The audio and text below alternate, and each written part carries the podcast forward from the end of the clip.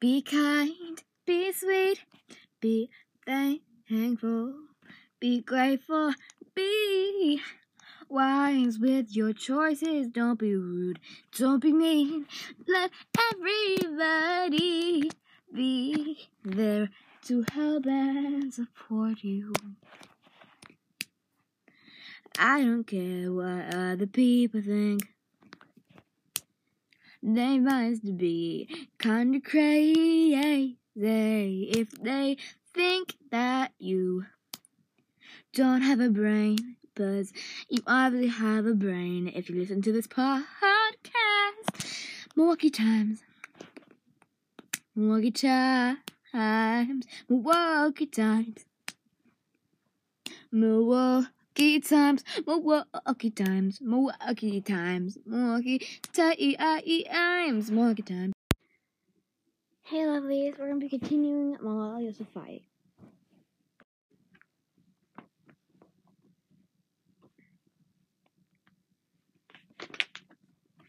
In her father's school, Malala took many courses. She studied three languages Pashto, English, and Urdu, the official language of Pakistan. She learned math, science, history, and Islamic studies. Her mother, Tolpakai, was anxious to learn too. She couldn't read or write, but she enjoyed listening to her daughter talk about what she had learned at school that day.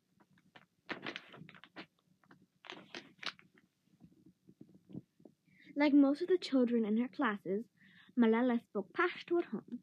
At school, the teachers taught English and Urdu. Soon Malala was able to speak and understand all three languages. Some families paid a few dollars a month for their children to attend Ziauddin's low-cost private schools. Other children could not afford to pay anything, but her father welcomed them anyway. Ziauddin and his family had little money now. They bought CDs and books. Malala loved to read. After finishing the Twilight series, she thought it would be fun to be a vampire. The Yousafzais also bought a TV. Sometimes they watched shows from Islamabad, the capital of Pakistan. And once in a while, there were shows from faraway countries like England, Australia, and America. Ugly Betty, a show about a girl who worked in a magazine, was one of Malala's favorites. Malala began to see that people spoke and dressed and acted differently in different places. Her parents explained that people look may look different, but what matters is who they are on the inside. Malala loved going to the market with her mother. There were so many different stalls to visit. She bought small toys and sweets and shiny bracelet, bracelets. She examined the colorful scarves and the newest DVDs. She watched the cobbler making shoes and helped her mother pick out fruits and vegetables.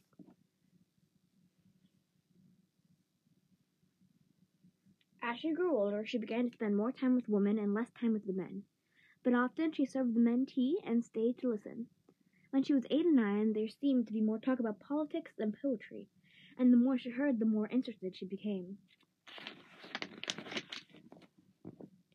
Someone mentioned the war in the neighboring country of Afghanistan. A strict and violent group in power, the Taliban, made women obey severe laws. Girls and women could not leave the house unless they were with a man, and the man had to be a relative.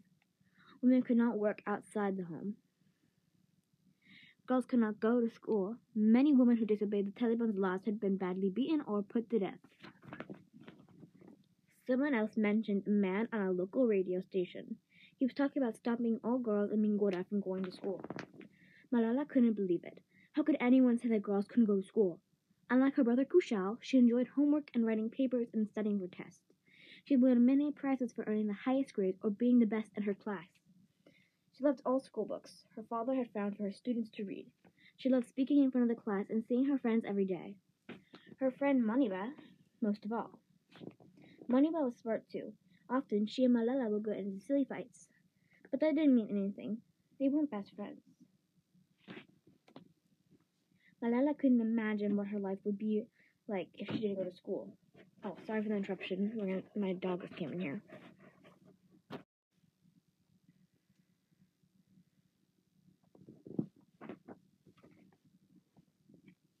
Malala couldn't imagine what her life would be like if she didn't go to school. She was afraid.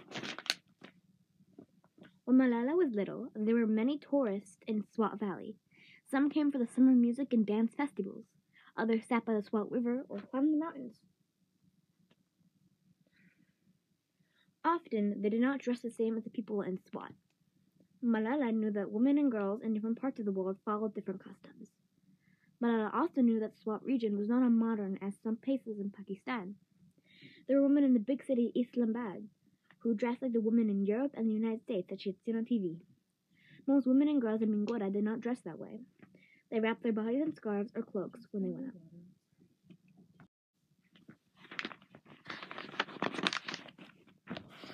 They wore headscarves and her mother's mountain vi- village.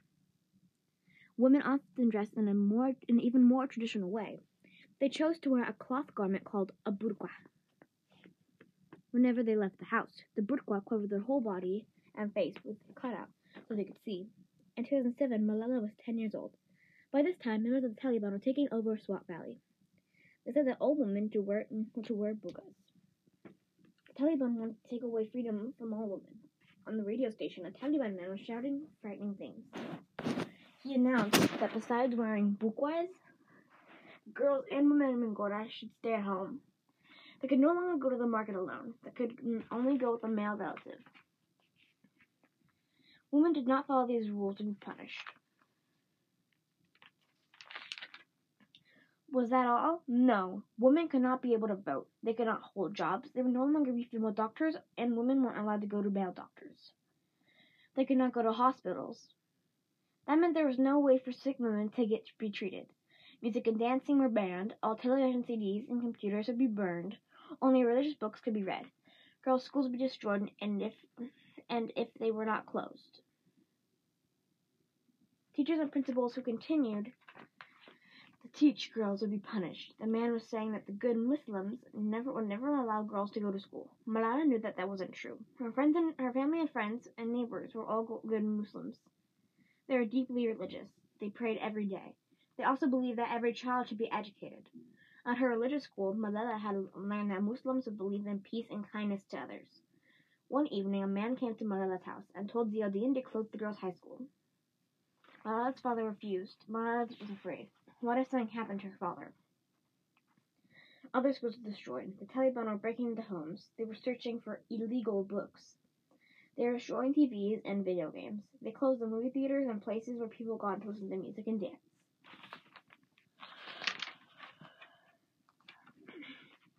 Female doctors and teachers were leaving the area to work in safer places.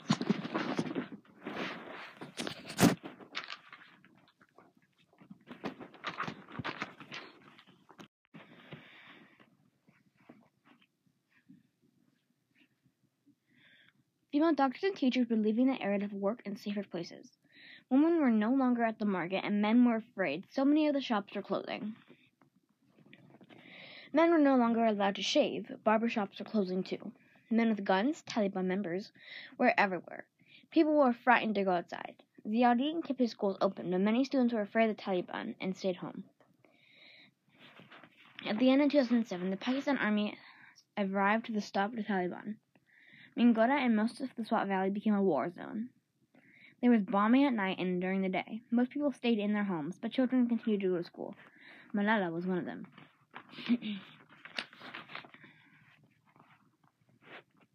Fighting between Pakistan soldiers and the Taliban went on through much of 2018, or 2008, I mean, sorry. After many months, it seemed like the army was winning. Everybody hoped the Taliban was gone for good. Life would soon get back to normal. The Pakistan army moved out of Swat Valley. But the Taliban had not gone away. The radio threats had started again. People who did not follow orders would be severely punished. Shops were burned, and by the end of 2008, there was more than 150 schools, schools in Mingora destroyed. Four girls.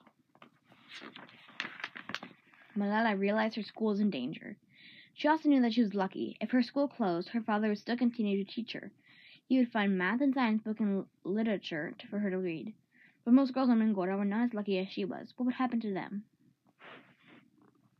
In December, Malala's worst fear came true. An order came from the Taliban. Girls' schools in Mingora would not reopen after winter break. The Taliban said boys could go back to school, but girls would not be returning. Malala and her friends were devastated. How could this be true? What would her life be like if they couldn't go to school? One day, a BBC reporter in Pakistan asked Ziauddin for help. The BBC, Urdu website was looking for a teacher to write about the school closings in Mingora. Ziauddin talked to some teachers, but they refused. They were afraid of the Taliban. Writing about what was happening in their city was too much dangerous.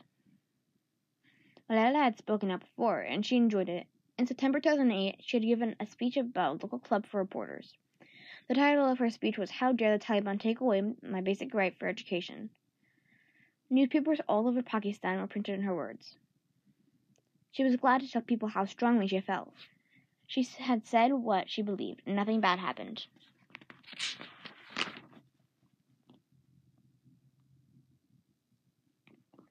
Ziauddin thought his daughter might be the perfect person to write a blog for BBC. He asked Malala. She was only 11. She didn't know much about writing journals, but she was ready to try.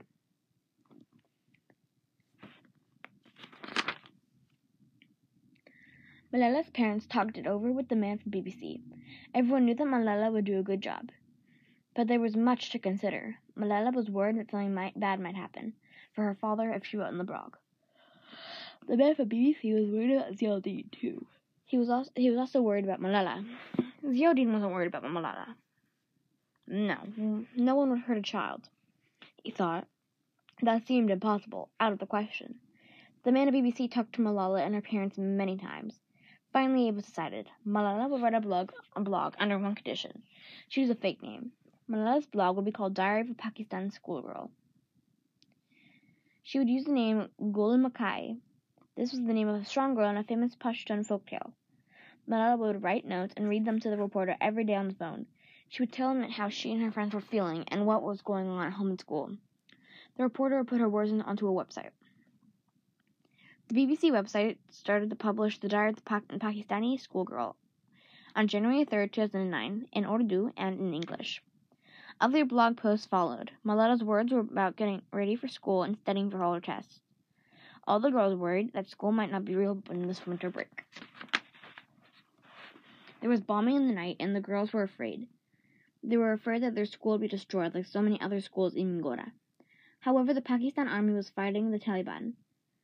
Maybe they would win and the school wouldn't close after all. At the same time, the New York Times newspaper was making a film about the Taliban, who were taking over Swat district and closing girls' schools in Mingora. The film featured Malala and her father. The cameras roamed Mingora for six months, filming the fighting between the Pakistan Army and the Taliban fighters. Gunfire was heard everywhere. People were desperate to get out of the city. Terrified men, women, and children climbed to the roofs of overcrowded buses and trucks that were leaving. Malala and Ziauddin talked about bombs that exploded outside their home night after night, making it impossible to sleep. Malala said her father could no longer walk her to school it was too dangerous for him to be seen outside. She liked her blue school uniform, she said, but now she couldn't wear it. A few schools, a few students who still attended dressed in plain clothes, so the Taliban wouldn't know where they're going. Her school soon closed, she said, covering her face, trying not to cry. She wanted to be a doctor. Doctors must study for many years. How could she ever realize her dream if there was no school to go to? In January 2009, the Taliban did a very little thing that uh, Malala had been dreading. All girls, old girls school would close for good on January 15. Boys' schools would stay open, but girls would have to remain at home. On January 14th, when school's over, Malala said goodbye to Moniba and all her other friends. No one knew what would happen next. Malala spent the next days reading, reading, getting into fights with her brothers, and taking, talking to the BBC reporter. By February, Diary of a Pakistani Schoolgirl was being read all over Pakistan and many other parts of the world. Malala continued writing it through March 12th. The name Gul was becoming well known in Swat. People wondered who it was. Malala didn't tell anyone, because Ziauddin had started schools for girls. Many people wanted to interview him about what was happening in Swat Valley. They wanted to talk to his daughter too. Malala appeared on Pakistani talk show. The host asked her questions about the war and school closing in Mingora. Most of the people in Pakistan believe in education for girls. They were upset about how, what was happening in Swat Valley. Many had read Malala's diary. The Taliban's leaders had to listen.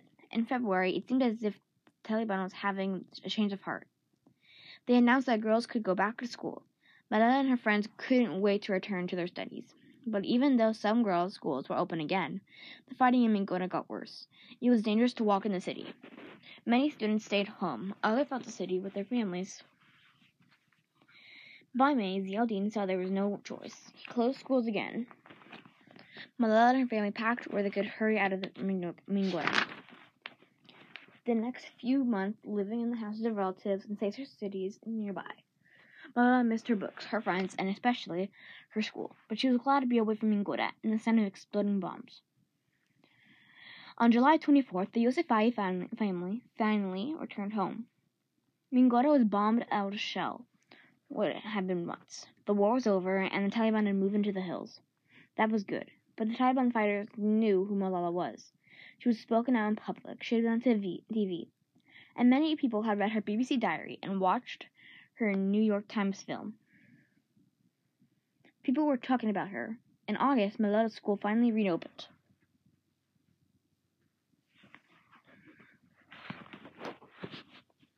Malala was too busy studying to worry about uh, worry about the Taliban.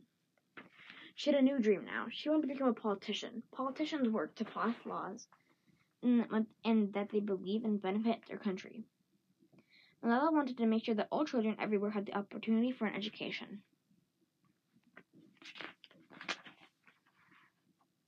By autumn of 2012, Mingora appeared to have returned to normal. The Pakistan ar- army had cleared the Taliban from the city. Once again, the streets were alive with scooters and rickshaws. Children were play- playing cricket outside. The movie theater and barbershops had reopened. Some of Malala's favorite shows were back on TV.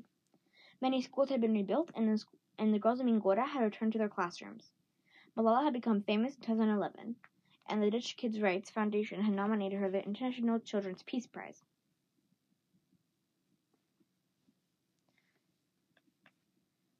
The prize is presented every year to a child whose courageous or otherwise remarkable acts and thoughts have been made a difference in countering problems which affect children around the world. She did not win that year, but it was an honor to simply be recognized.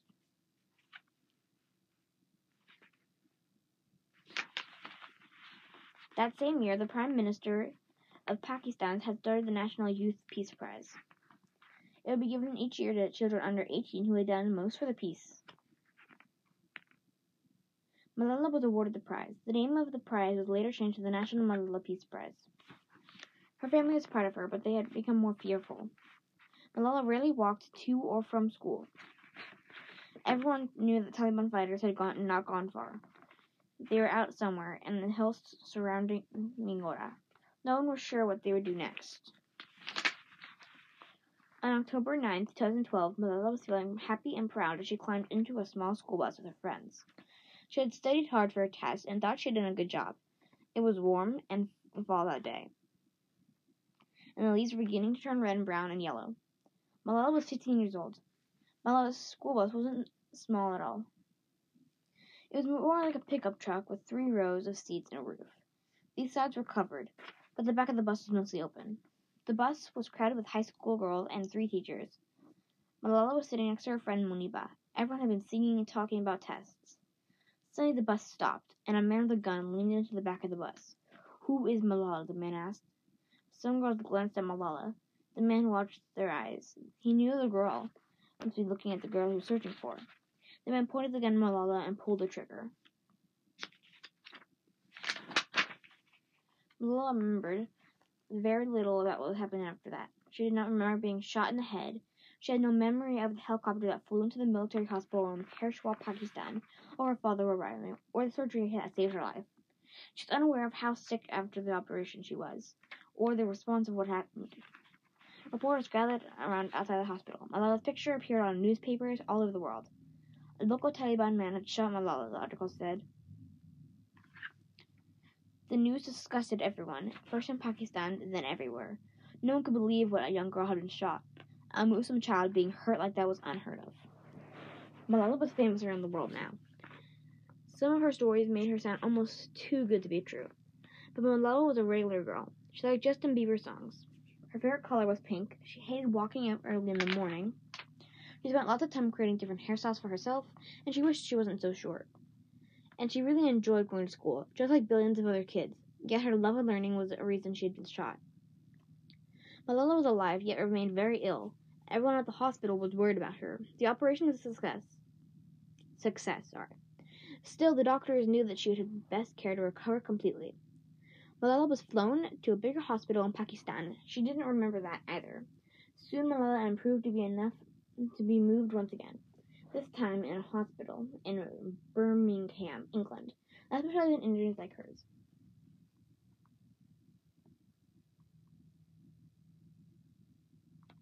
We'll continue reading Who Was Malala Yousafzai next time. Bye.